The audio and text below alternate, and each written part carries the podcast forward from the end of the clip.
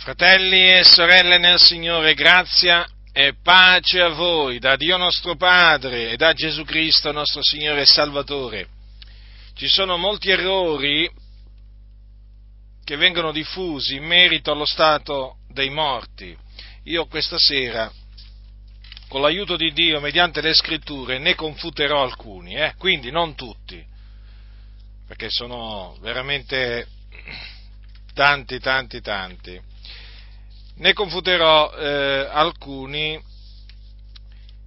di questi errori che eh, ci troviamo eh, diciamo, a confutare in diverse occasioni. Eh, quando parliamo, per esempio, con gli avventisti o i testimoni di Geova, quando parliamo con i cattolici romani, quando parliamo con i membri delle assemblee di Dio in Italia, e altri ancora. Allora, adesso vi confuterò eh, uno per uno questi errori e eh, li confuterò. Allora, il primo errore è quello secondo il quale i morti dormono e sono quindi incoscienti. Allora, questa eresia eh, viene comunemente chiamata sonno dell'anima. Ma in effetti, in effetti, coloro che sostengono questa falsa dottrina non credono nell'esistenza dell'anima. Per cui dicono che quando una persona muore si addormenta e finisce tutto, cioè non esiste una vita ultraterrena eh, da parte di una, di una diciamo, di una parte del, dell'essere umano, e questa parte è chiamata anima. No, loro escludono l'esistenza di, una, di un'anima o dell'anima all'interno del corpo umano, per cui sostengono che una volta che uno è morto è morto. Quindi non sa più niente, non sente niente, non vede niente nell'aldilà, eh? non c'è niente praticamente. Ora, questa falsa dottrina eh, viene insegnata dagli avventisti e dai testimoni di Geova e anche da altre sette, eh? e anche da altre sette. E guardate che puntualmente si insinua in mezzo alla Chiesa qualcuno che eh, è portatore di questa falsa dottrina. Quindi, confutiamola, perché è una, è una menzogna questa dottrina. Allora, la Sacra Scrittura, innanzitutto, eh, dice che l'uomo ha un'anima, cioè l'uomo, l'essere umano è formato da, dal corpo, dallo spirito e dall'anima. Allora, quando una persona muore, lo spirito torna a Dio che l'ha dato, mentre l'anima continua a vivere o in cielo o all'inferno. Allora, come si spiegano allora quei passi in cui viene detto che i morti dormono? O che comunque rappresentano la morte come un sonno? Prendiamo un esempio. Quando, eh, quando morì Lazzaro, Lazzaro, il fratello di eh, Marta e Maria, c'è scritto così, che Gesù disse eh, ai suoi discepoli, il nostro amico Lazzaro si è addormentato, ma io vado a svegliarlo. Perciò i discepoli gli dissero, Signore, se egli dorme sarà salvo. Or Gesù aveva parlato della morte di lui, ma essi pensarono che avesse parlato del dormir del sonno. Quindi vedete Gesù con quell'espressione Lazzaro si è addormentato intendeva dire che Lazzaro era morto. Ma allora perché usò questa espressione? Perché usò questo verbo? Perché in effetti quando una persona muore eh, è come se si addormentasse, nel senso che eh, nel senso che eh, eh, nel vedere la persona morta è come se stesse dormendo. Ecco perché Gesù usò questa espressione in merito alla morte di Lazzaro, Lazzaro si è addormentato, ma io vado a svegliarlo, infatti Gesù poi lo risuscitò, eh? lo risuscitò e molti credettero, eh, molti, molti, dei giudei, avendo visto quello che aveva fatto Gesù, credettero, credettero in lui. Quindi vedete, i discepoli avevano uh, inizialmente pensato che eh, Gesù aveva parlato eh, del dormire del sonno, però si erano sbagliati perché Gesù aveva parlato proprio della morte di, ehm, di Lazzaro. Ci sono altri, molte altre scritture, eh, per esempio quelli che sono morti in Cristo vengono definiti quelli che dormono in Cristo. Beh, è così, eh, ma questo è quello che, in questa maniera la scrittura, eh, diciamo, mh, mm, eh, presenta quelli che sono morti in Cristo. Ma è la verità, eh? essi dormono. Ma attenzione, attenzione, questo non significa che essi sono incoscienti, nel senso che essi eh, non si sa dove sono o hanno smesso di esistere dopo la morte. No, perché appunto, ribadisco, la Sacra Scrittura insegna che c'è una vita ultraterrena, eh, beata per i, eh, coloro che muoiono in, eh, in, Cristo e tormentata per quelli che eh, muoiono nei loro peccati. Difatti Gesù quando eh, un giorno raccontò la storia, la storia del ricco e del Lazzaro e parlò della morte, della morte di ambedue e anche, e anche disse dove, eh, dove, erano andati sia l'uno che l'altro. Infatti del povero dice morì e fu portato dagli angeli nel seno d'Abramo. Il seno d'Abramo era un luogo di conforto dove andavano sotto, sotto la legge eh, i giusti quando, quando morivano.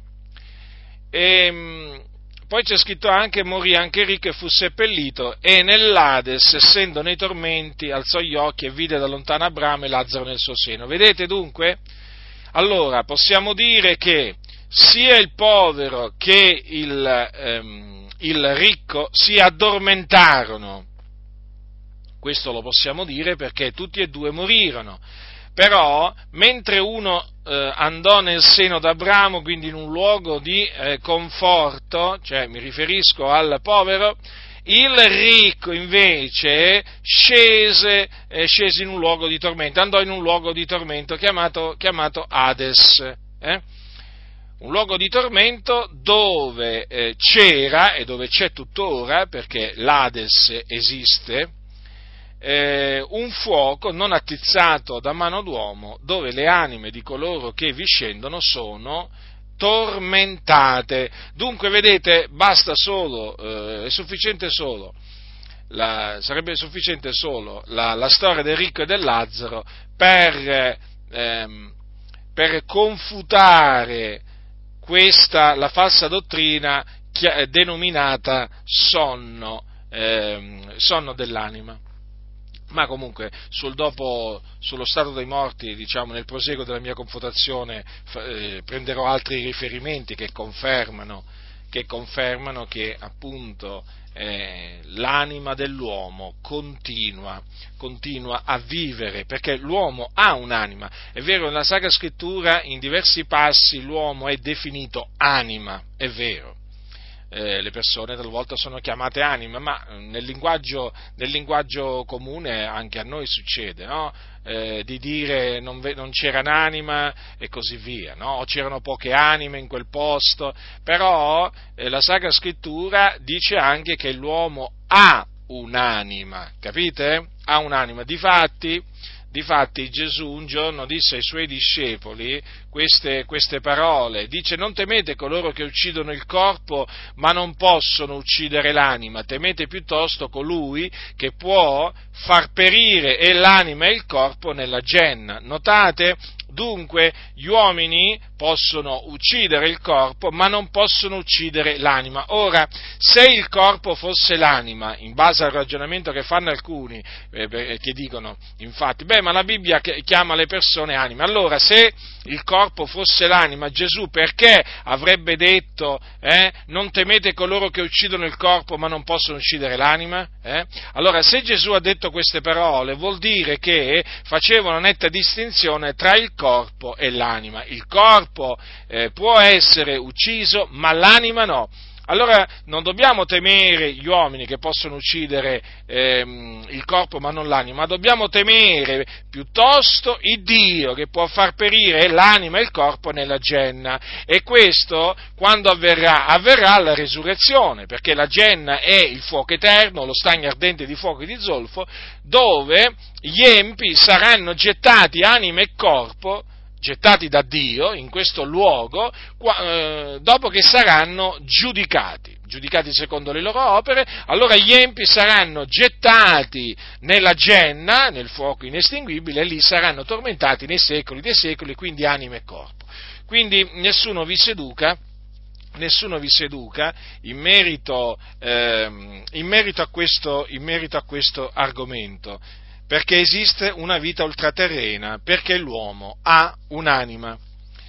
Ora, eh, l'altro errore, un altro errore eh, molto, molto, diffuso è quello secondo cui i morti in Cristo vanno eh, in un luogo chiamato purgatorio. Questo è l'insegnamento della Chiesa cattolica romana ehm, e sostanzialmente questo, questo insegnamento dice che eh, coloro, i cristiani, prima di andare in paradiso, eh, quindi tutti coloro che muoiono nella grazia, devono andare in purgatorio ad espiare la pena dei loro peccati. Notate bene, eh?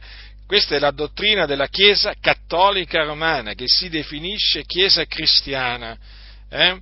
che di cristiano c'ha solo il nome, eh? perché di fatto è eh, il cattolicesimo è un paganesimo, un paganesimo con un, eh, una facciata, eh, con una facciata di, eh, di, cristianesimo. In altre parole, sembra cristianesimo, ma quello della Chiesa Cattolica Romana è paganesimo per tante ragioni, insegnano varie eresie, tra cui appunto il purgatorio, e poi, e poi sono pieni di superstizioni, pieni di, pieni di idolatria. Allora, eh, perché eh, la Chiesa Cattolica Romana insegna questa, eh, questa dottrina? Perché ehm, la confessione al prete che ogni cattolico deve fare, ogni cattolico deve fare solo però eh, per i peccati cosiddetti mortali, non per quelli veniali, eh, perché quelli, quelli, ehm, quelli, mortali, secondo la dottrina cattolica, eh, sono quelli che privano l'anima della grazia di Dio, mentre quelli, per quelli veniali non c'è bisogno di confessarli al prete perché, diciamo, sono perdonabili in altra maniera. Allora, eh, siccome che il, ehm, il, eh, il, il, cosiddetto sacramento della confessione eh, pre, eh, prescrive che cattolico, ogni cattolico deve andarsi a confessare al prete. Allora, deve andargli a confessare i suoi peccati mortali e poi il prete gli dà l'assoluzione gli dà la soluzione prescrivendogli eh, delle opere da compiere. Però che cosa succede? Che eh, è vero che il prete gli dà la soluzione, in altre parole, ehm, eh, sostanzialmente gli dice che gli ha rimessi i peccati, però quella soluzione non è sufficiente per la remissione dei peccati, perché l'uomo deve fare delle opere delle opere, deve fare delle rinunce, deve fare degli atti di mortificazione e così via, per guadagnarsi appieno il perdono di Dio. Sì, perché nella, secondo la teologia della Chiesa Cattolica Romana il perdono la, eh, si, deve, si deve meritare si deve meritare. Non è sufficiente la fede nel Signore Gesù Cristo, no, ci vogliono pure le opere per meritarsi la remissione dei peccati. Allora state molto attenti perché la Chiesa Cattolica Romana, benché dica che eh, tramite la confessione al prete vengono rimessi i peccati, alla, in fin dei conti non rimette proprio niente secondo la sua stessa teologia. Perché? Perché rimane sempre una pena da espiare ehm, per coloro che vanno a confessarsi. Quindi non importa quante volte si andranno a confessare durante l'anno, eh, alla fine ai cattolici rimane sempre una pena da espiare una pena, considerate, che nemmeno le indulgenze, nemmeno le indulgenze riescono a far scomparire e di fatti la teologia papista manda tutti in purgatorio, pure i papi, eh? tutti in purgatorio, a fare che cosa? A soffrire naturalmente, pene durissime perché in purgatorio si sta male, eh? si sta molto male, è un luogo, è un luogo di tormento e allora eh, qualcuno dirà, come se ne esce un cattolico dal purgatorio, da questo, eh, da questo cosiddetto purgatorio? Se ne esce in questa maniera, naturalmente non si sa quando, passa, comunque eh, passa sempre tanto tempo, eh? a voglia se passa tanto tempo anzi più tempo passa e meglio è per le, casse, per le casse della Chiesa Cattolica Romana perché entrano più soldi. Per quale ragione?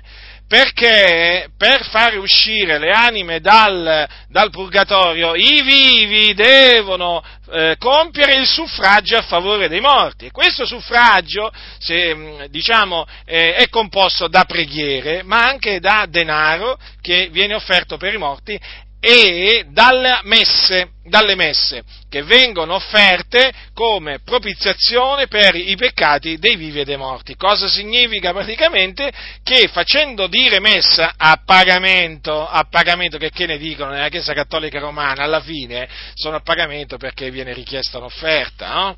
Allora, molto, molto astuti naturalmente, allora che cosa, eh, che cosa succede? Mediante questo suffragio, eh, mediante questo suffragio viene affrettata eh, la fuoriuscita dell'anima del, del, pio cattolico, chiamiamolo così, dal, dal, dal purgatorio. Hm? E naturalmente, ecco, una volta che è uscita, ecco, va, va, va, va, in paradiso. E allora ecco che viene dichiarato beato in quel momento. La, la, quando viene intentata la causa della beatificazione, succede proprio questo, che poi quando viene approvata dopo un lungo iter, e naturalmente dopo, dopo, che quelli che l'hanno intentato hanno, hanno sborsato un sacco di soldi, eh, perché lì si diventa beati e santi nella Chiesa Cattolica Romana a furor di soldi, eh, allora quando viene dichiarato urbi e torbi, eh, ehm, lì dal, dal, dal, cosiddetto Papa, eh, quel tizio beato, ecco, allora vuol dire che è, entrato, che è entrato in cielo, avete capito? Allora questa naturalmente è un'eresia, è un'eresia, che è una falsa dottrina, è una menzogna che non ha niente a che fare con la verità. Perché? Perché la Sacra Scrittura dice che coloro che muoiono nel Signore, cioè in Cristo Gesù, sono beati, beati da subito anzi già sono beati prima di morire perché eh, i loro peccati sono stati, sono stati rimessi, perché sono stati giustificati. Difatti che cosa dice che cosa dice la Sacra Scrittura? Che Davide proclama la beatitudine dell'uomo al quale Dio imputa la giustizia senza opere, dicendo beati quelli le cui iniquità sono perdonate e i cui peccati sono coperti. Beato l'uomo al quale il Signore non imputa il peccato. Quindi tutti coloro che credono nel Signore Gesù Cristo, il Figlio di Dio, che credono che Lui è morto per i nostri peccati, che credono che Lui è risuscitato dai morti a cagione della nostra giustificazione, sono beati perché le loro iniquità sono perdonate e i loro peccati sono coperti in virtù appunto del sangue eh, di Gesù Cristo. Eh? Perché il sangue di Gesù è un sangue prezioso che purifica la coscienza del peccatore dalle opere morte. Allora, coloro che muoiono in Cristo eh, erano beati da vivi e continuano a essere beati da morti. Non può essere altrimenti perché sono nelle mani del Signore Gesù. Nulla ci può separare dall'amore di Dio che è in Cristo Gesù. Allora, sono beati eh, dopo morti perché? Perché vanno in paradiso a riposarsi, a riposarsi delle loro opere. Capite?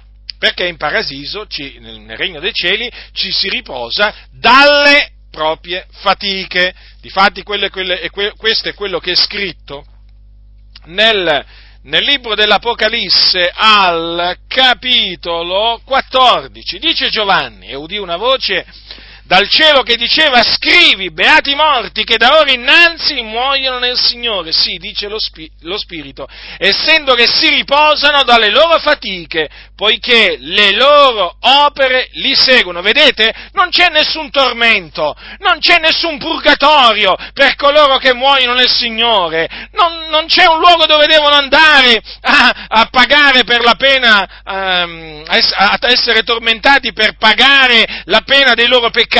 No, no, fratelli nel Signore, perché il sangue di Cristo Gesù ci purga, ci purga da ogni peccato. Noi siamo stati purificati, noi veniamo purificati dal sangue di Gesù Cristo e quindi abbiamo la certezza, la certezza che quando moriremo nel Signore ci dipartiremo da questa tenda e andremo in cielo eh, nel, regno, nel, regno, di Dio e là ci riposeremo dalle nostre fatiche. Naturalmente ci riposeremo in maniera cosciente. Quello è il riposo di Dio nel quale entrano coloro che hanno creduto e che perseverano fino alla fine nella fede, nel figliuolo di Dio. Ecco perché dice, ecco perché dice lo scrittore agli ebrei, dice queste, queste parole al capitolo 4, al capitolo 4 dice resta dunque un riposo di sabato per il popolo di Dio,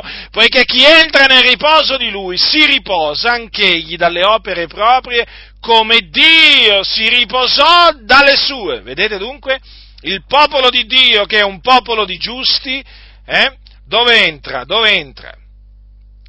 Quando appunto eh, quando i, me- i, membri di questo popolo muoiono, entrano nel riposo di Dio e si riposano dalle loro, dalle loro opere. Dunque, vedete, la Bibbia non contempla, non prevede nessun purgatorio per coloro che muoiono nel Signore allora siano i teologi papisti riconosciuti bugiardi, bugiardi, bugiardi, ingannano le persone eh? e gli estorcono denaro con queste, usa, usando appunto lo spauracchio, chiamiamolo così, del purgatorio. Eh? Sì, gli estorcono denaro perché le persone poi sono impaurite e dicono, ah ecco, il mio caro adesso è là che soffre in purgatorio, fai, fa, eh, eh, va dal parroco e gli dice, senti Don Tizio, Don Caius o Don Sempronio, eh, offri questa messa, offri queste messe per mio papà, mia mamma, mia, mia, mia suocera, insomma gli fa tutta la lista dei morti, eh? eh perché è chiaro che il, il purgatorio spaventa, no? Spaventa i vivi,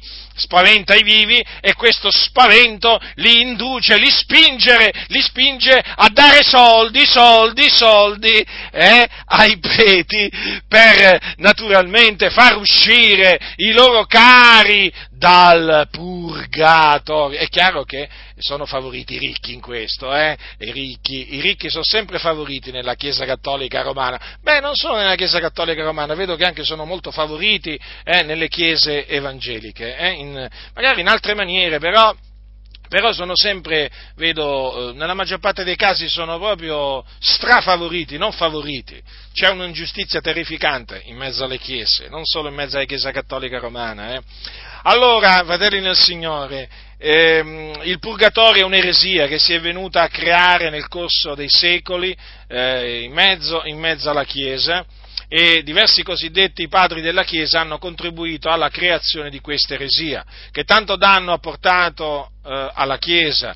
Vedete, l'eresia del purgatorio annulla la potenza del sangue di Cristo Gesù, il, val- il, valore, il valore, del sangue di Cristo mediante il purgatorio è, è sminuito, sminuito, ma annullato, annullato Annullato, certo, perché il sangue di Gesù praticamente non è più in grado di purificare le anime da ogni peccato, eh, le quali quindi avrebbero bisogno di andare in un purgatorio. Ma noi proclamiamo l'efficacia del sangue di Gesù Cristo, che Gesù ha sparso sulla croce per la remissione dei nostri peccati e affermiamo che chiunque crede nel Signore Gesù viene giustificato, quindi viene costituito giusto, perché i suoi peccati gli vengono rimessi, egli da peccatore eh, diventa da peccatore che era, diventa giusto e quindi lanciano i loro anatemi, i concili eh, contro di noi noi continueremo a proclamare la verità e a credere la verità. A proposito, sapete che la Chiesa Cattolica Romana ha lanciato un, una maledizione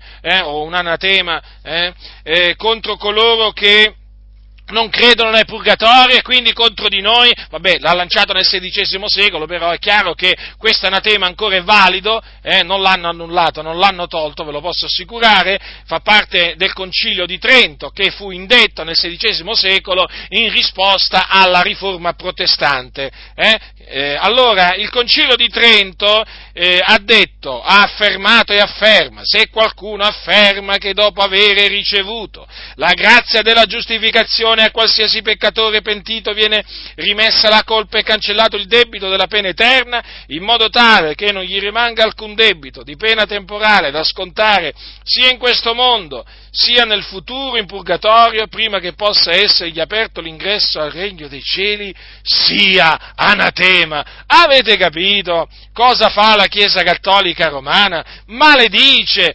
coloro che rigettano il purgatorio. Eh? E poi si presenta, si presenta no? col sorriso in bocca, parlando di unità, eh, di amore fraterno, di unità tra i cristiani, eh, indice le, le, le, la settimana per l'unità, ehm, ehm, per la preghiera per l'unità dei cristiani, invitando naturalmente, eh, naturalmente eh, anche gli evangelici, eh, e tanti di questi ci cascano in questa trappola e ci vanno a questa preghiera per l'unità dei cristiani, eh, e quindi lei si presenta come, come eh, promotrice dell'unità tra i cristiani, ecco, si presenta come la depositaria della dottrina di Cristo e dopo che fa maledice quelli che rigettano il purgatorio. Eh? e fateglielo presente ai preti, fateglielo presente ai cattolici romani quando li incontrate, quando ci parlate, eh, che loro maledicono a noi e a tanti altri, eh, perché noi ci, eh, noi ci atteniamo solo a quello che sta scritto, rigettando la tradizione papista che comprende anche il purgatorio. Avete capito che cosa fa la Chiesa Cattolica Romana? Non l'ha tolto, non l'ha tolto questo, questo, mm, questo, questo anatema, eh, molti non lo sanno, molti non lo sanno che la Chiesa Cattolica Romana non ha tolto nessuno di, quegli, di tutti quegli anatemi eh, che... Eh, che lanciò tramite il concilio, il concilio di Trento, come veramente si lasciano abbindolare, ingannare tanti cosiddetti evangelici, basta che, gli, basta che, uno gli parla di Gesù, gli menziona il nome di Gesù, basta che gli menziona uno, due, tre versetti e subito ci cascano nella trappola. Ma quanto è facile oggi adescare le chiese evangeliche, ma quanto è facile, c'è riuscito persino Roberto Benigni, eh, che è un noto comico, eh, che è veramente uno che promuove i principi della massoneria, ma c'è riuscito persino Benigni eh, a mettere in trappola, a ingannare veramente quasi tutti gli evangelici in Italia. Vergogna,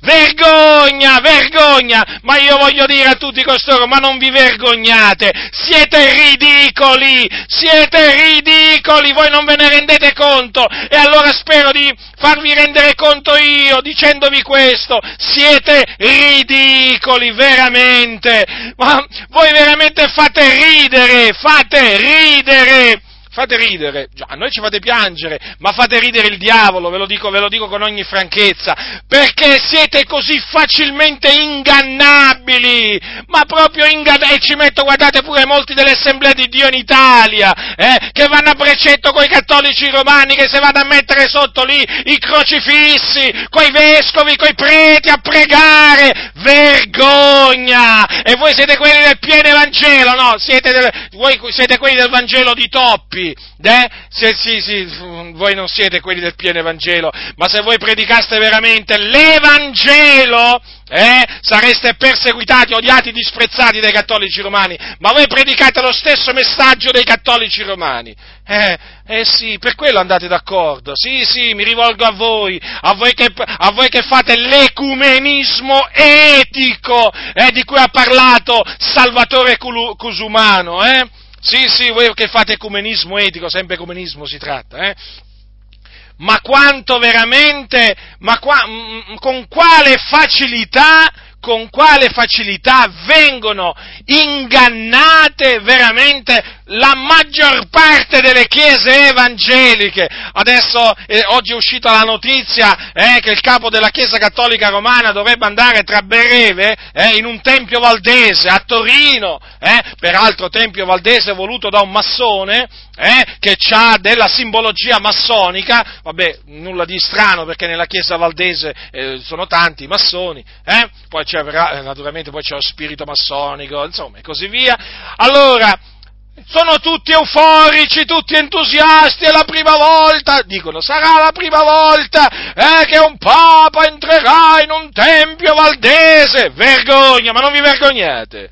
Ma non vi vergognate, ma vergognatevi tutti voi valdesi, eh, vi dovete vergognare dal primo all'ultimo, eh, mi riferisco a tutti quelli che approvate simili abominazioni, vi vantate, vi gloriate di quello di cui vi dovreste vergognare. Comunque, ormai abbiamo capito, adesso è la volta dei Valdesi, chi saranno poi i prossimi? Ah no, allora prima dei Valdesi c'è stato Trettino a Caserta, eh, Pentecostale, allora adesso è la volta dei Valdesi, chi saranno i prossimi che accoglieranno a braccia aperte? Eh? Quell'uomo che si dice vicario di Cristo, eh, che bestemmia contro il Signore Gesù Cristo, eh, che disprezza il Signore Gesù Cristo, che odia il Signore Gesù Cristo, che rigetta la parola di Cristo. Chi sarà? Quali saranno i prossimi eh, ad, ad abbracciarlo? Chi saranno? Chi saranno? Non lo sappiamo, non lo sappiamo. Saranno i battisti? Ah, può essere, può essere Può essere, tranquillamente. Eh? Assemblea di Dio in Italia? Può essere. Non lo escludi quindi? Ma perché devo escluderlo? Già c'è stato, già c'è stato Don Carlo, Già c'è stato Don Carlo che è stato fatto salire sul pulpito alla dedicazione di un locale di culto nell'Assemblea di Dio in Italia, con presente, ivi presente il presidente dell'Assemblea di Dio in Italia, eh, che non ha battuto ciglio, come se niente fosse accaduto. Tutto normale, naturalmente, ma sono fratelli, eh loro si sentono fratelli, con i cattolici, con i massoni, con i satanisti, si sentono fratelli, capite? Allora, ma se già hanno invitato a parlare dal pulpito, certo si è trattato di un saluto, ma comunque, insomma, eh? Si è trattato comunque di un rappresentante del cosiddetto Papa, no? A parlare in un locale di culto di una comunità delle Adi. E allora, ma mi dovrei meravigliare se un giorno arriverà quell'uomo vestito di bianco? Hm? Che sta portando all'inferno veramente centinaia di milioni di persone, eh? come hanno fatto i suoi predecessori, io, ascoltatemi, noi non ci meravigliamo oramai più di niente. Se le assemblee di Dio in Italia riescono a mettere nei loro locali di culto i simboli satanici, eh? se le assemblee di Dio in Italia hanno una dottrina massonizzata, cioè di che cosa ci dobbiamo meravigliare? Comunque già ci sono pastori che vanno a pregare coi preti, pastori delle Adisi, quindi guardate se la, la prossima visita che farà Francesco sarà, eh, diciamo, in un tempio, in un tempio delle Adi, cioè avete presente i loro templi? Eh? Col frontone triangolare, eh? con le colonne, con quelle belle vetrate, con quei bei marmi, eh? Ma io non mi meraviglierei, noi non ci meraviglieremmo, ormai abbiamo capito, voglio dire, sono tutti diretti nella stessa direzione, a San Pietro. A Roma, a Roma, le strade che battono queste chiese menano a Roma e precisamente a Piazza San Pietro al Vaticano. Allora, fratelli del Signore, vi ho voluto ricordare che esiste ancora questo anatema, eh? Cioè, come si fa? Cioè, uno dovrebbe camminare con uno che ti maledice, cioè, praticamente ti maledice, ti maledice, diciamo, eh, davanti e di dietro ti maledice, eh, ma non è possibile, non c'è possibilità di, non c'è alcuna comunione con i cattolici romani, sono idolatri, promotori di eresia di perdizione, superstizioni di ogni genere, eh, eh voglio dire, con, chi, con, chi, si può avere comunione? La luce può avere mai comunione con le tenebre? Eh? I figlioli della luce possono avere comunione con i figlioli di questo secolo, di questo mondo eh? che giace nel maligno? No, quindi noi non abbiamo comunione alcuna con loro. Si ravvedano i cattolici romani, si ravvedano, si convertano dagli idoli muti a Dio e credano nel Signore Gesù Cristo eh? ed escano immediatamente dalla Chiesa cattolica romana. Questo devono fare. Questo devono fare e rinunciare a tutte le menzogne papiste, a tutte le eresie papiste, a tutte le superstizioni papiste. Ecco cosa devono fare, ecco, e distruggere tutti gli idoli di loro proprietà, lo diciamo con ogni franchezza, a voi cattolici romani, quando vi ravvedete e vi convertite dagli idoli al Signore e credete nel Signore Gesù Cristo, dovete distruggere medaglie e medagline, eh, statue, quadri, tutto ciò che ha a che fare con l'idolatria della Chiesa Cattolica Romana. Avete capito? E se qualcuno vi dice che quella è un'opera d'arte, eh, ecco, andate a prendere quell'opera d'arte, fatela in mille pezzi eh, e andatela a buttare all'immondezzaio. Eh? all'immondezzaio in un cassone, in un cassone o comunque in una discarica, in una, disca, in una discarica legale, eh, mi racc- vi raccomando, non abusiva. Allora, queste cose noi le mettiamo in chiaro. Noi vogliamo che sia chiaro qual è, qual è, veramente la posizione della parola di Dio con questi che dicono che esiste il purgatorio eh, e che i morti in Cristo vanno in purgatorio. Ci può, essere mai, ci può essere mai comunione? Comunione con persone che dicono che io i miei peccati li devo andare a confessare a un uomo là dentro un confessionale? Eh? Posso avere mai confu- comunione io con costoro? No, non posso avere alcuna comunione, non posso avere alcuna comunione.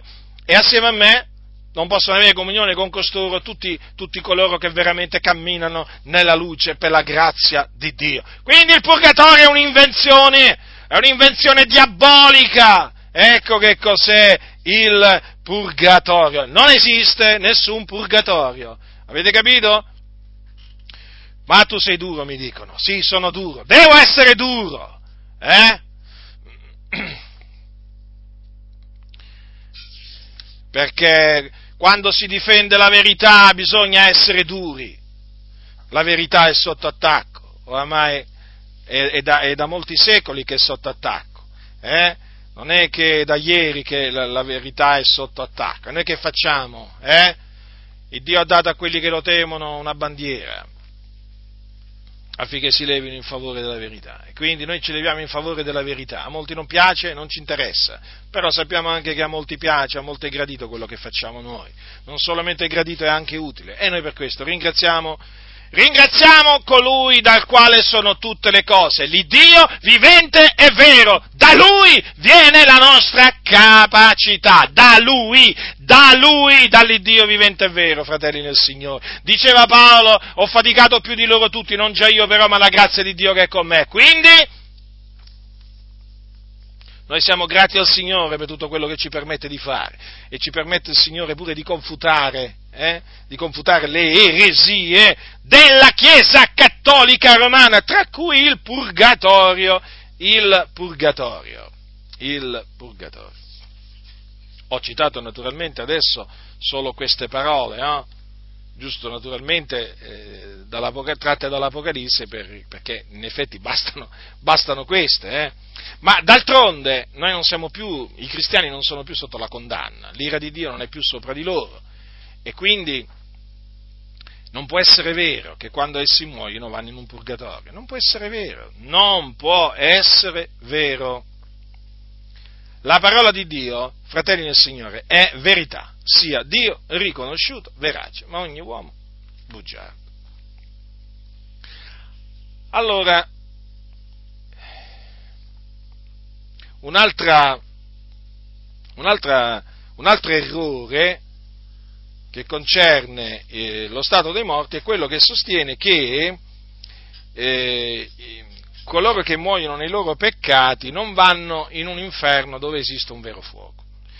Questa, questa falsa dottrina in, in Italia eh, viene insegnata, per esempio, dalle assemblee di Dio in Italia. Toppi, infatti, disse, eh, scrisse nel, nel, libro A domanda risponde, volume primo, pagina 231, eh, dico pure la pagina, dico pure il volume, così coloro che frequentano chiese Adi, eh, che eh, com- cominceranno subito a dire, ma io non gliel'ho mai sentito dire al mio pastore, eh?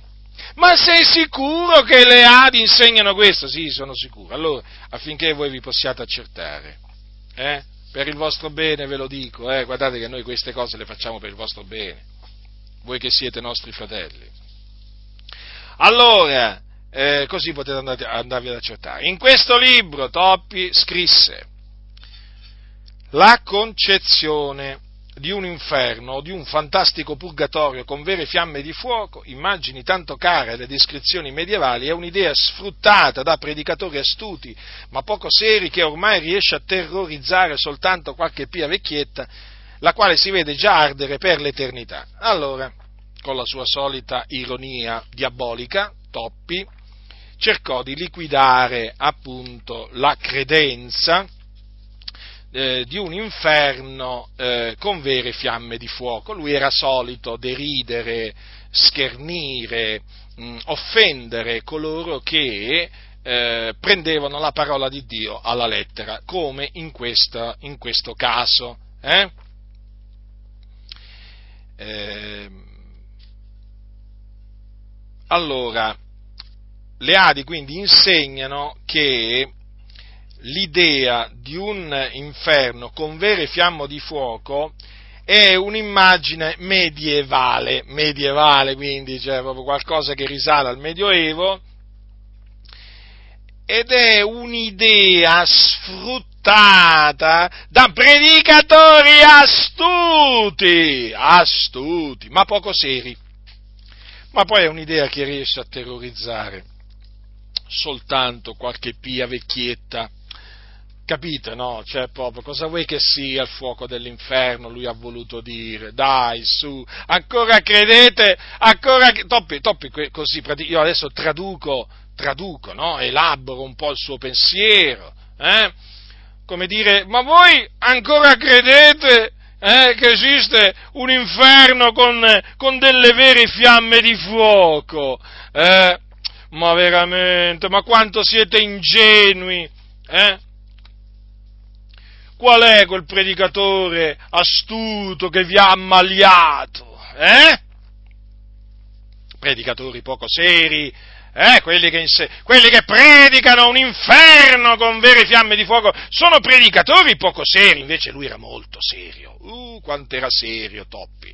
Bastava vederlo in faccia quando predicava per capire quanta serietà, quanta serietà aveva. Eh? Come sono rimasti ingannati veramente migliaia e migliaia di anime da quell'uomo. Ha introdotto tante di quelle false dottrine che veramente molti hanno tragugiato giù proprio. Eh? proprio hanno accettato come acqua pura quando era acqua avvelenata. Avvelenata! Ecco il veleno, vedete? Eh? Avete visto con che, con che ironia eh? ha dato questo boccone avvelenato? Eh? Certo, perché vedete, questi, questi individui, questi individui eh, diciamo, fanno ricorso all'ironia per introdurre di soppiatto eh, le loro eresie, le loro menzogne, eh? e questo lo fanno ancora oggi i pastori delle Adi. Capite? Allora lui dice praticamente che non esiste un inferno con delle vere fiamme di fuoco. Sì, lui dice esiste l'inferno, eh? però non c'è il fuoco. Quindi, eh, poi chiaramente questo riguarda l'Ades, sì, però poi riguarda pure la Genna, perché anche nello stagno ardente di fuoco e di zolfo non c'è, non c'è vero fuoco. Questo secondo il pensiero toppiano, eh? menzogna naturalmente. Una delle tante menzogne insegnate da Francesco, eh, da Francesco Toppi, eh? mentre era presidente delle assemblee di unità e l'ha fatto il presidente per 30 anni, pensate un po' voi in 30 anni i danni che ha fatto, ma ho, infatti ho dimostrato, ho dimostrato diciamo, finora quante menzogne ha insegnato, diciamo, non ho, non ho ancora confutato o comunque non ho ancora reso pubblico tutte le confutazioni che lo riguardano, perché ci sono anche altre false dottrine eh, che, insegnava, che insegnava Toppi. Allora, come stanno le cose? Cosa dice la Sacra Scrittura? Perché per sapere come stanno le cose dobbiamo andare alla Sacra Scrittura. Allora noi ehm, andiamo a vedere che cosa dice Gesù. Gesù il figlio di Dio, colui che ha eh, eh parlato da parte di Dio, eh, il, colui che è il testimone fedele e verace. Nella storia che vi ho citato prima del ricco e del Lazzaro, Gesù, parlando del, eh, della fine che fece il ricco una volta morto, c'è scritto così, nell'Ades, essendo nei tormenti, alzò gli occhi e vide da lontano Abramo e Lazzaro nel suo seno, ed esclamò, padre Abramo, abbi pietà di me, e manda Lazzaro a intingere la punta del dito nell'acqua per rinfrescarmi la lingua, perché sono tormentato in questa fiamma mi fermo qua. Allora, fratelli nel Signore, ehm, come leggete? Che leggete? Che avete capito? Eh? Avete capito sicuramente eh, che nell'Ades c'è del fuoco. Eh? C'è del fuoco. Fuoco vero perché altrimenti il ricco non avrebbe parlato di acqua, non avrebbe menzionato l'acqua, non avrebbe richiesto, non avrebbe fatto questa richiesta ad Abramo. Abbi pietà di me manda Lazzaro a intingere la punta del dito nell'acqua per rinfrescarmi la lingua. Ma che, ma che senso avrebbe questo discorso, questa richiesta, eh, se il ricco si trovava in un posto eh, eh, dove non c'era il fuoco? Peraltro lui l'ha detto ricco, sono tormentati in questa fiamma. Allora, Gesù ha riferito queste parole. Gesù quindi sapeva. Allora, Gesù sapeva il, eh, la discussione o comunque il dialogo che c'era stato tra eh, il ricco ed Abramo nell'aldilà. Gesù lo conosceva. Allora Gesù lo ha riferito. Capite? Era una cosa nascosta agli umani, capite? A noi. Ma Dio ha voluto che il Signore Gesù Cristo ce lo rivelasse. E per quale ragione? Per il nostro bene. Per il nostro bene. Allora, nell'Ades coloro che appunto vi si trovano sono tormentati in mezzo al fuoco. Tormentati, infatti è un luogo di tormento proprio per questa ragione, perché appunto costoro sono tormentati dal fuoco che ivi si trova. E allora, vedete che Toppi e Leadi mentono? Poi, naturalmente, per quanto riguarda la genna, che è chiamato fuoco inestinguibile, beh, basta solo quella espressione, fuoco inestinguibile, perché se, se, è un fuoco inestinguibile vuol dire non solo che è fuoco, ma è anche un fuoco che non si può spegnere. Eh? Ma vi ricordo, vi ricordo che nel libro dell'Apocalisse c'è scritto, in merito a quelli che vi saranno gettati, c'è scritto così, il diavolo che le aveva sedotte fu gettato nello stagno di fuoco e di zolfo, dove sono anche la bestia e il falso profeta, e saranno tormentati giorno e notte nei secoli dei secoli. Poi, c'è scritto, se qualcuno non fu trovato scritto nel libro della vita, fu gettato nello stagno di fuoco. Allora, è chiamato stagno di fuoco perché c'è il fuoco. Avete capito? Eh? Facciamo un esempio, facciamo un esempio eh, se, se, uno vi dice, guarda, là c'è uno stagno di melma, eh?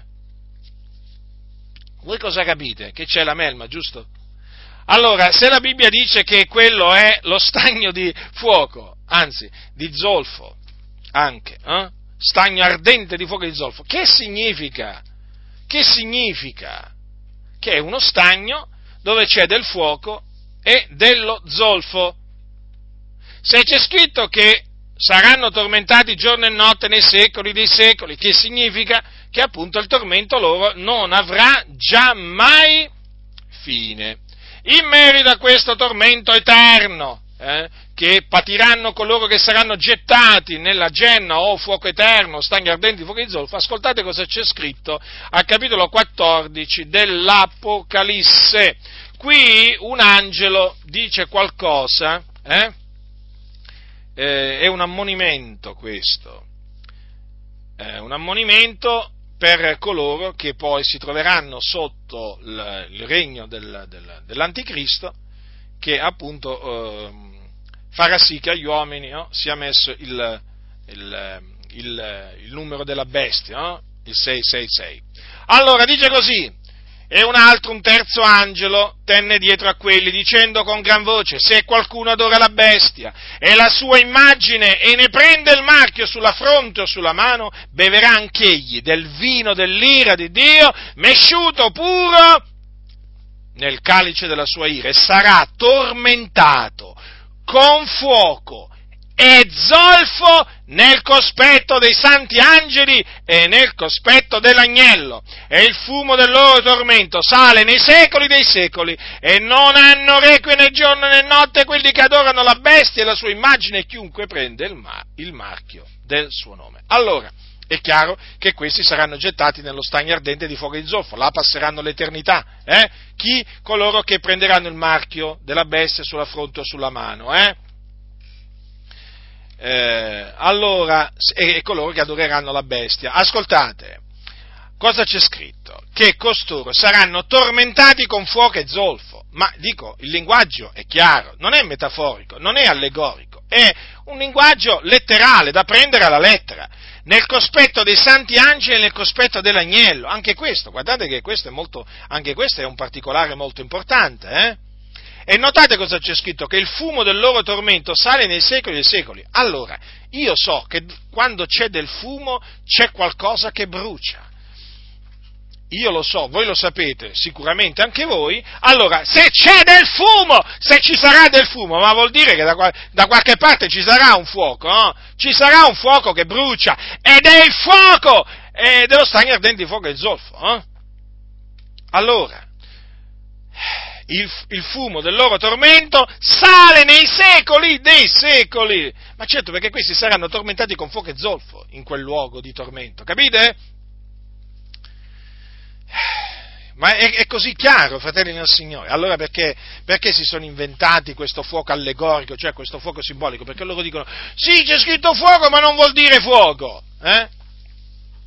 E vabbè, ma era meglio, eh, faceva prima lo scrittore a dire che non c'era fuoco, no? Ma perché, voglio dire, cercare di ingannare le persone facendogli credere che lì c'è il fuoco? Ma guarda un po', siamo stati ingannati! Ma guarda un po', ma guarda un po', allora saremmo stati ingannati noi! Eh? Ma perché il Signore ha voluto che fosse scritto fuoco e zolfo, fuoco, fiamma, ehm, e così via. Eh? Ma perché esiste, nell'Ades esiste il fuoco, come esiste anche nello stagno ardente di fuoco e di zolfo. Ascoltatemi voi che fate parte delle chiese Adi, rigettate questa eresia toppiana, rigettatela! Come anche tutte, tutte le altre, eh? perché ce ne, ce ne sono tante. Rigettatela, rigettatela, rigettatela. È una menzogna, avete capito che è una menzogna? Eh? Alla luce della parola di Dio è una menzogna, quindi voi dovete, eh, dovete rigettare le menzogne, siete chiamati a rigettare le menzogne, quindi rigettatele. Quindi l'idea, mh, mm, l'idea di un inferno con vere fiamme di fuoco eh, eh, non, è, eh, non è un'idea sfruttata da predicatori astuti, ma poco seri. No, no, è praticamente quello che dice la parola di Dio, che i predicatori seri usano, sì, usano per avvertire i peccatori affinché si ravvedano e credano nell'Evangelo della grazia di Dio e siano salvati dai loro peccati e dalla perdizione eterna. Ecco che cos'è eh? L'idea dell'inferno con vere fiamme di fuoco, è la parola di Dio, è la parola di Dio. Terrorizza questa idea? Sì, terrorizza. Chi terrorizza? Terrorizza coloro che sono schiavi del peccato, eh? tra cui ci sono anche tanti che si dicono evangelici, eh? sono peccatori sulla via della perdizione. Allora si sì, terrorizza questa idea. Ci chiamano terroristi ma noi ci rallegriamo.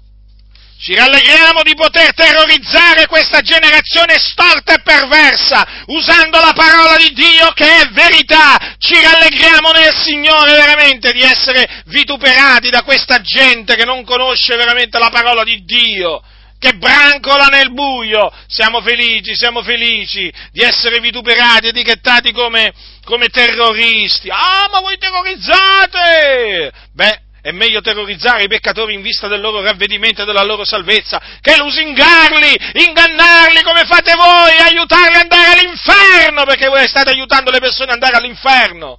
Ecco che cosa state facendo voi delle Adi, eh? Ah, ma ce l'hai proprio con noi, eh? non è che ce l'ho con voi, io ce l'ho con tutti coloro che detestano la parola di Dio. Non sopporto che la parola di Dio sia disprezzata, sia rigettata, eh? soprattutto da coloro che si dicono cristiani o anche ministri di Cristo. Non lo sopporto questo, eh? non lo sopporto, perché la verità è in Cristo Gesù. E quindi chi dice le menzogne va contro la verità. E noi che abbiamo conosciuto la verità, la verità l'amiamo e la difendiamo, anche dai vostri attacchi. Avete capito voi delle Adi? Eh? Ma voi cosa pensavate? Di essere diventati intoccabili? Eh? Sì, lo so, lo pensavate, una volta. Adesso vi siete accorti eh, che non siete intoccabili. Ma non solo, molti di voi si, si sono accorti eh, che la loro organizzazione ha una dottrina che ha molti punti in comune con la massoneria, che è da Satana.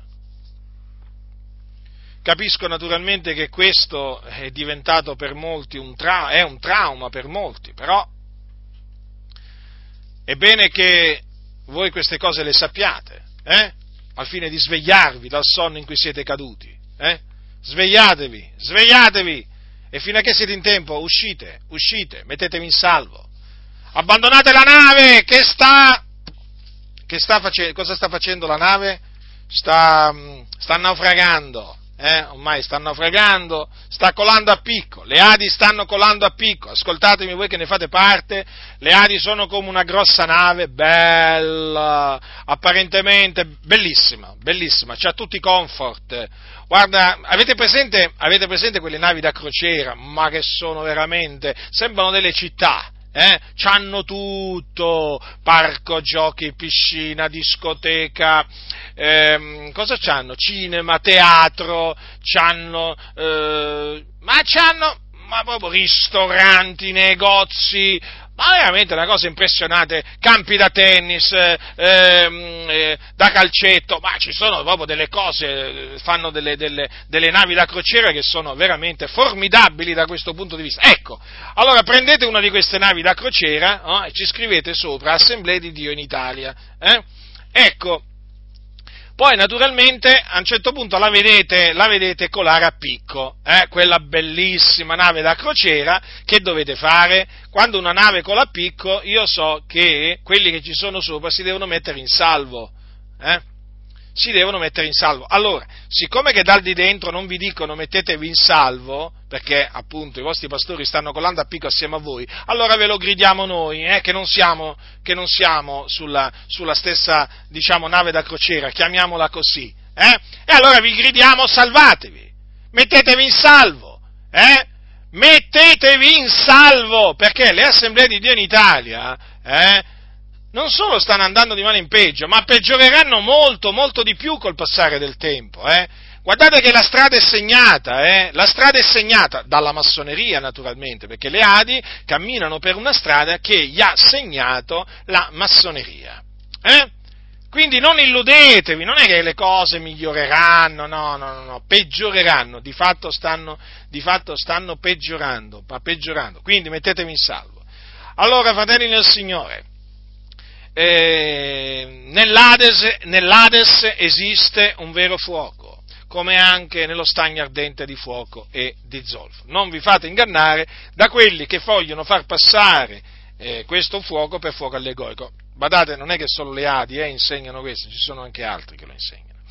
Allora, un altro errore da confutare lo insegnano eh, sempre le Adi. E cosa dice, cosa, infatti cosa sostengono le Adi? Che i morti in Cristo non sono in cielo col Signore Gesù. Allora, prima hanno attaccato l'Ades, e poi attaccano il paradiso, perché questi qua non si fanno mancare niente, come si suol dire, eh? tutto quello che trova la loro mano lo distruggono, no, loro non è che edificano, no, mica sono edificatori, loro sono distruttori, sono come i filistei, eh? che quando entravano nel campo di Israele entra- ci entravano per guastarlo, ecco, questi qua, questi qui eh, hanno proprio, proprio distrutto il campo, il campo, di Dio, la dottrina l'hanno proprio, si può dire, rasa al suolo. Eh? Allora, ascoltate, praticamente, allora, hanno tolto il fuoco dall'Ades e dallo stagno ardente di fuoco di zolfo, eh? per modo di dire, naturalmente, per così dire, hanno tolto perché vi ho, vi ho dimostrato che il fuoco invece esiste ed è reale. E che cosa hanno fatto poi? Praticamente hanno tolto ai credenti, tolto per modo di dire, la gioia appunto di, eh, di essere col Signore Gesù. Eh?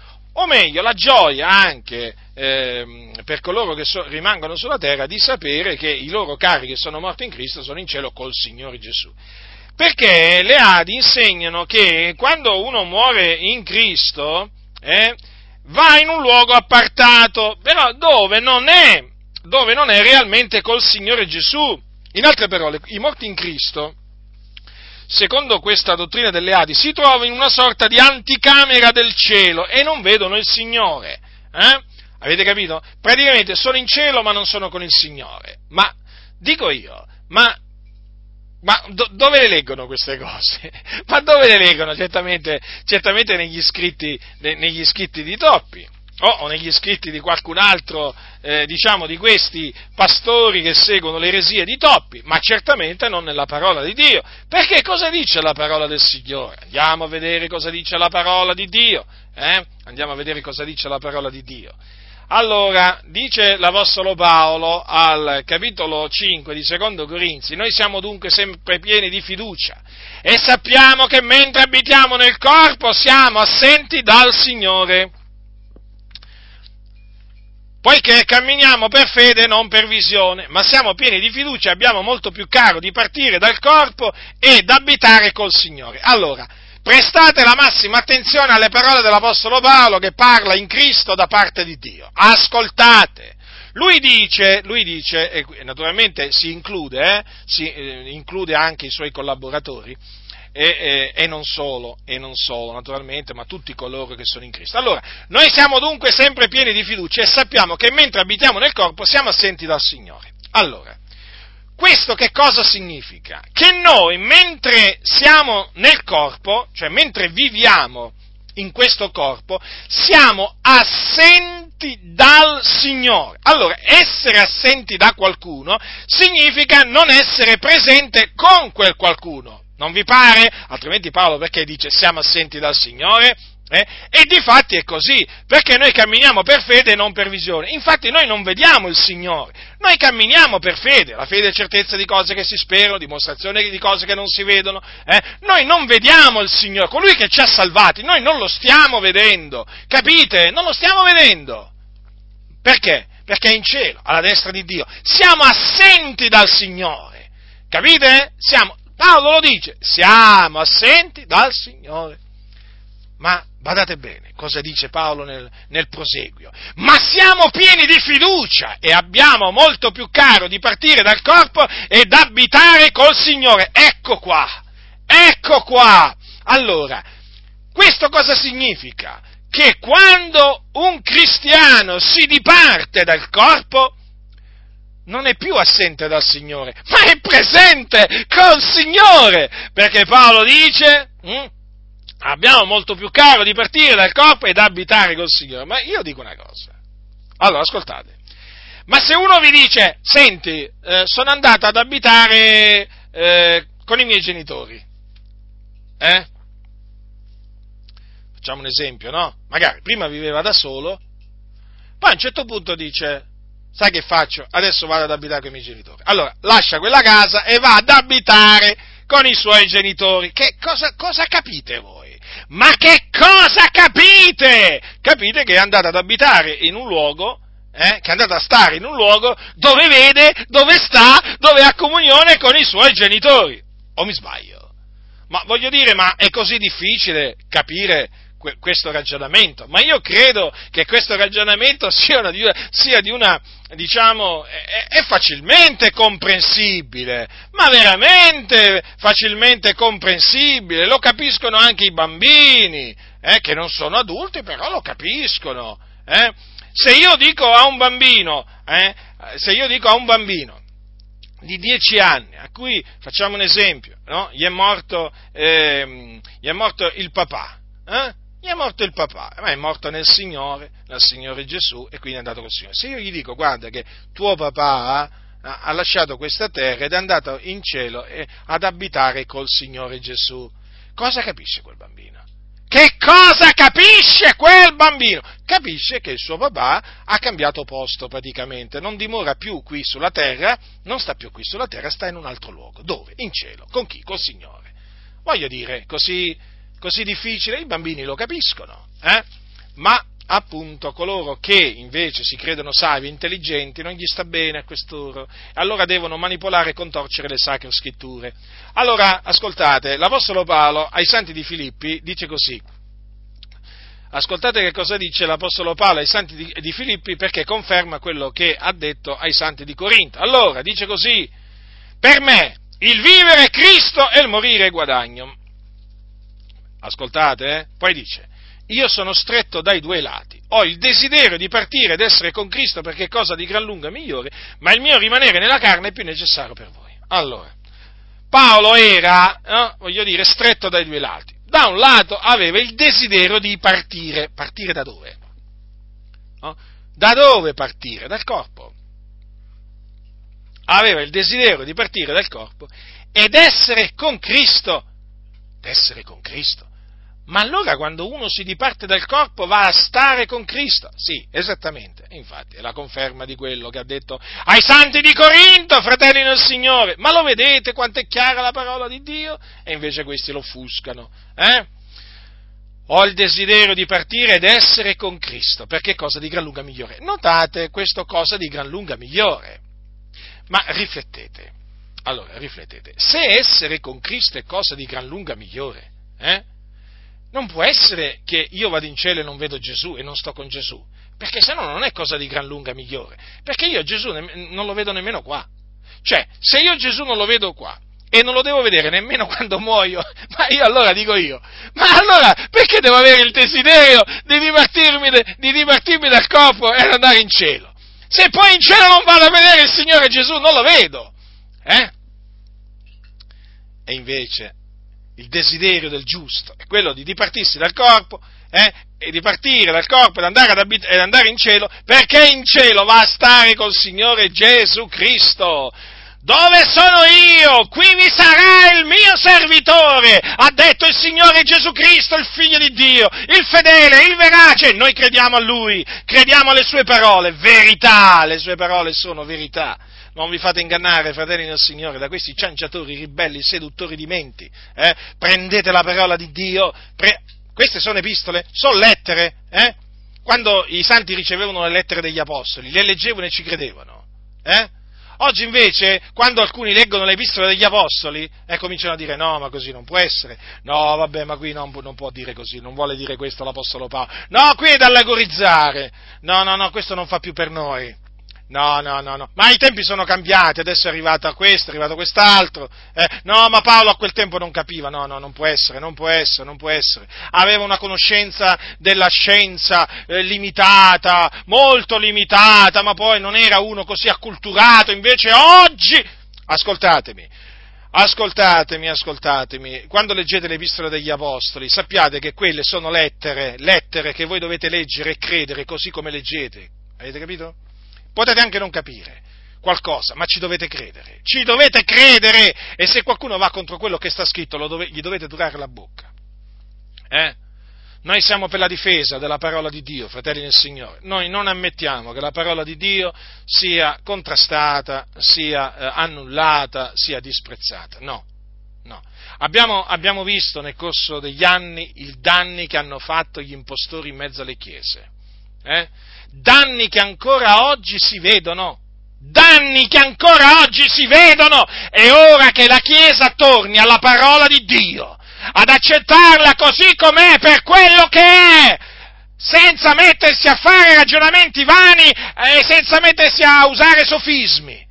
Basta con i sofismi, basta con i ragionamenti vani, basta con i ragionamenti storti e perversi. Che la parola di Dio eh, torni veramente a avere quel ruolo dominante che deve avere, quel, quel, ruolo principale che deve avere, che la parola di Dio sia consultata, sia amata, sia investigata, sia accettata, proclamata, difesa, sia praticata, eh, alla gloria di Dio.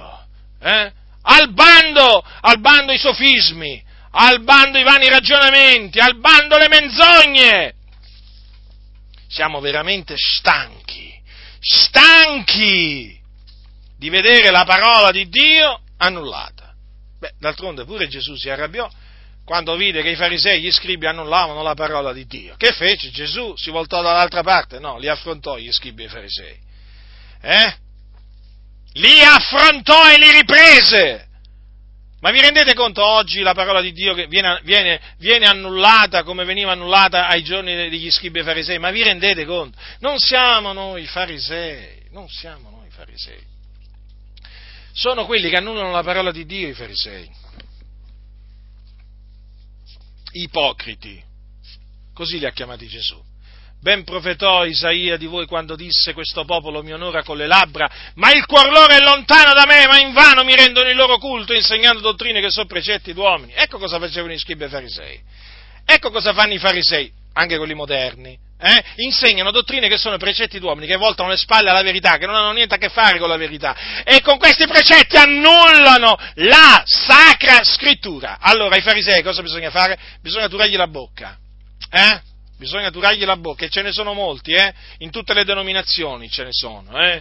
Quindi massima vigilanza, fratelli del Signore, la massima vigilanza, i tempi sono difficili, i tempi sono malvagi, ma noi vogliamo essere di quelli che tengono la parola della vita in alto, eh? in mezzo a questa generazione storta e perversa. Eh? In mezzo anche a questa generazione di chiese storte e perverse, che ce ne sono tante veramente, tante, tante, che la parola di Dio veramente se la sono gettata dietro le spalle. Eh? Arrivano a sposare gli omosessuali, hanno cambiato persino, hanno cambiato persino il significato di matrimonio molti. Adesso per molte chiese protestanti il matrimonio non è più tra un uomo e una donna, nel senso non necessariamente, anche tra uomo e donna, beh, ancora. Ah, pensate che ancora, ancora credono che un uomo si può sposare con una donna, pensate, pensate, eh? ancora, ancora ci credo. Ma questi credono che adesso il matrimonio è tra due persone, tra un uomo e un uomo, una donna e una donna, eh? E ormai nel mondo sono milioni di cosiddetti evangelici che sostengono questa diavoleria, questa abominazione. Eh? Capite? Sì, sì, sì, proprio così, proprio così. E i valdesi, no? di, cui, di, cui, vi ho citato prima, che sono così entusiasti, no? che il loro, fratello, il loro fratello Francesco adesso andrà nel Tempio a Torino, là, a incontrarli, se Dio lo permetterà naturalmente, perché il Dio è sovrano, eh, comunque, questo è, diciamo, il calendario, allora il calendario umano, e i valdesi? Ma per i valdesi oramai il matrimonio mica necessariamente solo tra uomo e donna, no, anche tra uomo e uomo e donna e donna. Ma sì, certo, hanno cambiato la definizione di matrimonio, una cosa da poco. No, non è una cosa da poco questa. Questa è una cosa gravissima e noi dovremmo stare in silenzio. E noi dovremmo stare in silenzio, ma guai a noi se stiamo in silenzio, ma guai a noi se stiamo in silenzio. Eh? Sapete perché molti evangelici stanno in silenzio? Eh? Perché non si vogliono fare nemici valdesi, come ce li siamo fatti noi. E poi perché hanno degli interessi a stare con i valdesi, che sono pieni di massoni. No? Non che non, nelle chiese pentecostali non ci sono i massoni, ci sono, però nei valdesi ce ne sono tanti, eh? E addirittura hanno fondato persino una loggia massonica, i valdesi, eh? lì nella zona, nel Piemonte, cioè si permettono pure di fondare la loggia massonica come se niente fosse, capito? Eh? Come se fosse, voglio dire, un'associazione di bocciofili, no? Eh, i Valdesi hanno creato pure una, a suo tempo, hanno creato pure una loggia massonica. Pensate un po' voi. Pensate un po' voi a che livello sono ridotti i Valdesi. Eh? Una vergogna proprio. Sono una vergogna! si sente un odore nauseabondo uscire dalla Chiesa valdese e da tutti coloro che si sono abbracciati, i valdesi, eh? il movimento Nuova Pentecoste, la federazione delle chiese pentecostali, le Adi, i Battisti e tutto il resto che si sono messi con i Valdesi, c'è un odore nauseabondo che esce da queste denominazioni, è l'odore della massoneria che spinge, che spinge alla ribellione a rigettare i comandamenti di Dio, è uno schifo, è uno schifo e stanno in silenzio, eh? stanno in silenzio. Ma noi parliamo e parleremo fino a che il Signore ci darà la grazia di parlare. Eh? Predicheremo la parola di Dio eh? e distruggeremo le menzogne che i massoni hanno introdotto di soppiatto in mezzo alle chiese.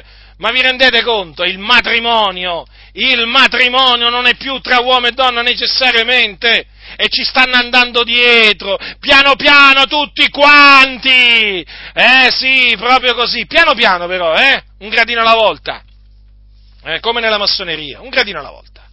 Stanno facendo così questi uomini corrotti in mezzo alle chiese evangeliche, in mezzo all'alleanza evangelica italiana, stanno, stanno tramando ormai da tanto tempo contro il popolo di Dio, contro la dottrina di Dio, questi filomassoni, eh? Avete capito perché non fiatano contro la massoneria? Perché in mezzo a loro ci sono massoni, perché ci sono tanti filomassoni, perché i principi massonici li sostengono! Ecco perché! E poi perché non si vogliono privare dei loro potenti amici, massoni gnostici, eh? Ecco perché! Ecco perché! Stanno veramente colando a picco! Ascoltatemi, l'inferno oramai ha già accolto di que- molti di questi, eh? Io vi avverto, io vi avverto, nell'Ades già ci sono tanti di questi, eh, che sulla terra si chiamavano teologi, pastori valdesi, presbiteriani, pentecostali, eh, dell'alleanza evangelica, già sono all'inferno! Ve lo assicuro, è così! Perché erano degli operatori di iniquità, non erano servitori dell'Iddio vivente e vero. Eh? Anche nell'Assemblea di Dio in Italia ci sono pastori che già sono all'inferno, eh? Non illudetevi, nemmeno voi. Eh? Erano operatori di iniquità, sì, e questo lo sapevano pressoché tutti. Però è una cosa che coprono a molti, capite? Anche lì è così, la stessa cosa, stessa pasta, e sono della stessa pasta, è così, ma il fuoco brucia! E gli empi là vanno, e se noi gridiamo è per mettervi in guardia, eh? per mettervi in guardia, sì, affinché non andate a raggiungere questi empi che sono morti nei loro peccati, questi operatori di iniquità, e che sono là veramente in mezzo alle fiamme del fuoco. Eh, ma voi cosa pensate? Eh, ma sapete cosa gli interessa al Signore dei vostri titoli accademici? Cosa gli interessa al Signore dei vostri grandi locali di culto, delle vostre cattedrali? Non gli interessa niente dei vostri premi, dei vostri riconoscimenti giuridici, statali, e non importa, nazionali, internazionali, non gli importa niente. Se siete degli operatori di iniquità andrete all'inferno, diritti, diritti dove, dove vi hanno preceduto i vostri compagni di sventura, operatori di iniquità, come voi. Per quello noi diciamo ravvedetevi e convertitevi, eh? Ravvedetevi e convertitevi prima che sia troppo tardi per voi, perché il fuoco vi aspetta. Quindi vi ho dimostrato che appunto coloro che muoiono in Cristo vanno col Signore in cielo. L'ultimo errore che voglio confutare per questa sera è questo. Praticamente eh, è una dottrina che sostiene che in cielo vanno più che all'inferno. Allora, confesso che non sapevo che esistessero quelli che dicevano persino questa cosa, però, sapete, studiando si scoprono sempre delle nuove delle cose nuove, eh? Pensate, pensate che persino Charles Spurgeon, eh, il famoso predicatore battista del XIX secolo, vissuto in Inghilterra, a quel tempo il più, il più famoso predicatore calvinista, eh? quindi sosteneva una volta salvati sempre salvati, la falsità. Allora, anche Charles Spurgeon sosteneva questa menzogna, cioè che in cielo vanno più persone di quante ne vanno all'inferno. Qualcuno dirà, ma veramente? Charles Spurgeon! Ma sì, certo. Ascoltate che cosa disse, questo naturalmente lo potete trovare facilmente in internet. Lui disse, io credo che ci saranno più persone in paradiso di quante ce ne saranno all'inferno. Dopo ha detto I believe, cioè io credo. Allora, lui naturalmente ha spiegato questa, questa falsa dottrina in questa maniera. Lui praticamente ha detto che ehm, perché Cristo in ogni cosa deve avere il primato, dice io non posso concepire come lui potrebbe avere il primato eh, se ci fossero più persone all'inferno di quante ce ne sono in paradiso. Lui ha usato un'espressione dominions of Satan, cioè i domini di Satana, in questo, in questo particolare frangente. Comunque il significato è quello, vabbè, ha sbagliato chiaramente, la Bibbia non, non lo chiama così, domini, dominions of Satan. E comunque, il significato eh, è quello. Allora, uno potrebbe dire, ma com'è possibile? Pure questa adesso? Eh sì, pure questo. Certo, ci sono rimasto, eh. Ma sapete, bisogna abituarsi nella vita a questo. Allora, ehm, cosa ha detto Gesù? Andiamo a vedere cosa ha detto Gesù. Capitolo 7 di Matteo, entrate per la porta stretta. Qui sta parlando ai suoi discepoli. Eh? Entrate per la porta stretta, perché larga è la porta e spaziosa la via che mena alla perdizione, e molti sono quelli che entrano per essa. Stretta invece la porta ed angusta la via che mena alla vita, e pochi sono quelli che la trovano. E allora, tutti quelli che sostengono quindi eh, quello che sosteneva Charles Spurgeon a tale riguardo, sappiano che errano grandemente. Perché? Perché Gesù ha detto che la via che mena alla perdizione è spaziosa e molti sono quelli che entrano per essa. Molti. Allora, questo l'ha detto Gesù. Ha usato proprio questa, questo termine. Molti, molti. Parlando invece della via che mena alla vita e quindi nel regno dei cieli, Gesù ha detto che è angusta e pochi sono quelli che la trovano. Allora, da un lato vediamo i molti e dall'altro vediamo i pochi. Quindi sono pochi quelli che entrano nel regno dei cieli. Sì, fratelli nel Signore, sono pochi quelli che entrano nel regno dei cieli. Quindi anche Spurgeon ha sbagliato in questo, eh? Spurgeon ha sbagliato. Ma d'altronde, d'altronde, ricordatevi, mo, molti sono chiamati, ma pochi eletti.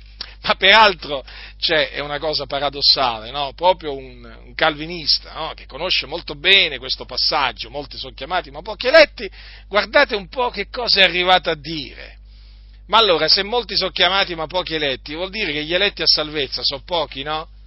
Però i chiamati sono molti. E allora, sempre pochi sono i salvati, perché gli eletti sono coloro che sono stati eletti a salvezza fin dal principio. Capite? Vedete dunque, è così semplice la Sacra Scrittura, eh? eppure eppure noi notiamo che ci sono molti proprio che la Sacra Scrittura proprio, si vede che proprio ci sono punti che ad alcuni proprio non gli piace quello che sta scritto. Allora, ma poi considerate che Gesù eh, ha, chiamato, ha chiamato i suoi discepoli piccolo gregge, piccolo gregge, come piccolo gregge? Sì, l'ha chiamato proprio così, fratelli nel Signore, piccolo gregge. Ma che cos'è un piccolo gregge? Allora, tra un grande gregge e un piccolo gregge c'è differenza? Beh, certo che c'è differenza, no? Perché il grande gregge è formato da tante pecore e il piccolo gregge da poche pecore. Eh? Quindi, a chi dobbiamo credere noi? Non temere, o piccolo gregge? Eh? Allora, io credo a Gesù, fratelli. Io credo a Gesù. Guardate che oggi credere a Gesù significa farsi nemici tanti in mezzo alle chiese, eh? Cioè, che cosa pensate? Ma voi che cosa pensate? Guardate che oggi è dura, è dura. Credere a Gesù oggi significa attirarsi ma veramente tante, tante male parole da quelli che si dicono eh, evangelici. Allora, io credo a Gesù, fratelli, io credo a Gesù mi sono sempre trovato bene nel credere alle parole di Gesù. Ma è così bello credere alle parole di Gesù, eh? Ma proprio è così bello, proprio io mi ricordo quando cominciai a studiare le sacre scritture, io non è che mi creavo problemi, sapete? Io leggevo e dicevo, deve essere così perché l'ha detto Gesù, deve essere così perché l'ha detto Paolo, deve essere così perché l'ha detto Giovanni, Isaia e così via. Avete capito? Se uno fa così, si troverà bene, si troverà bene, ma è come se si troverà bene? Invece uno si troverà male quando? Quando? Quando comincia, quando comincia a dire no, ma non può essere così, ma perché deve essere così? Eh? Non temere, o piccol gregge, poiché al Padre vostro è piaciuto di darvi il regno. Quindi siamo un piccolo gregge. Vi ricordate ai giorni di Noè? Quante anime furono salvate di mezzo all'acqua? Quante? Il numero. Furono molti? O furono pochi? La Bibbia dice che il Signore salvò Noè, predicatore di giustizia, con sette altri. Uno più sette fa otto. Otto anime furono salvate. Vi ricordate quando il Dio castigò Sodome e Gomorra? Quante anime furono salvate? Anche lì poche, anche lì poche. Eh? Anche lì poche. Di meno, di meno di quante ne furono salvate al diluvio, perché lì fu salvato Lot, la moglie e le due figlie. Eh? Vedete? Dopo la moglie diventò una statua di sale, dopo, dopo, che, dopo essere uscita perché si voltò indietro. Lo vedete, fratelli, lo vedete, fratelli nel Signore. La parola di Dio è chiara. La parola di Dio è chiara. Ma poi stavo facendo una riflessione proprio eh, eh, poco tempo fa. Ma dicevo, ma oggi sulla terra quanti siamo? Ma dicono, mi pare che le stime eh, diano una popolazione di circa 7 miliardi di persone, eh, se non sbaglio, eh, non vorrei sbagliare, ma mi pare che quella è la cifra. Comunque, ma io dico, ma se fosse vero allora, cioè, questa cosa che dicono taluni, ma allora qui, se, se, sono più quelli che vanno in paradiso di quelli che vanno in, eh, all'inferno, ma allora qui veramente, come minimo, come minimo 4 miliardi, 4 miliardi di persone sono salvate, eh? Sono salvate. E beh, dobbiamo, in questa generazione allora dobbiamo dire 4 miliardi, ma, com- ma come si fa a dire una cosa del genere? Ma come si fa? È assurdo, no? È assurdo ma proprio la realtà smentisce proprio, smentisce, i fatti proprio smentiscono quello che dicono costoro e confermano quello che ha detto Gesù. Sono pochi gli eletti, fratelli, non sono molti, non sono molti, sono pochi, eh? Sono pochi quelli che trovano la via che mena alla vita. Quindi non vi fate ingannare, fratelli del Signore, neppure da quelli che dicono appunto che in cielo vanno, in paradiso vanno di più eh, di quanti ce ne vanno al, all'inferno, perché anche questi proprio errano. Quindi questi sono alcuni dei, degli errori in merito allo stato dei morti che ho voluto, che ho voluto confutare questa sera con la grazia di Dio mediante le sacre scritture Ritenete, fratelli, quello che dice la Sacra Scrittura in merito allo stato dei morti, eh? Ritenetelo fermamente, perché, eh, ricordatevi sempre questo, si sono sempre intrufolati alcuni che hanno cercato di annullare in una maniera o nell'altra questo o quell'altro eh, che concerne lo stato dei morti. Eh? Rimanete veramente attaccati a quello che dice la parola. Veramente, vi, lo sapete, io vi esorto sempre a rimanere attaccati a quello che dice la parola. Eh? E quindi torno sempre a farvi questa esortazione perché so, perché so che in mezzo alla Chiesa subentrano sempre errori, eh? o comunque ci sono quelli che cercano di introdurli. Eh? Quindi, nel momento qualcuno dovesse introdurre uno di questi errori, eh, di questi che ho confutato questa, questa sera, ecco, fermatelo subito, prendete le scritture e ditegli, così sta scritto. Così crediamo. E così predichiamo. E turategli la bocca, con amore ma turategli la bocca, ammonitelo, eh? Perché chiaramente vanno ammoniti coloro che, coloro che insegnano questi, questi errori dottrinali, ammoniti, esortati proprio ad abbandonare, ad abbandonare il loro errore. Quindi fermi nella fede, radicati nella parola di Dio, pronti sempre a levarvi in favore della verità che Dio ci ha fatto conoscere per la sua grazia e che Dio ci ha dato in questa generazione di difendere. La grazia del Signore nostro Gesù Cristo sia con tutti coloro che lo amano con purità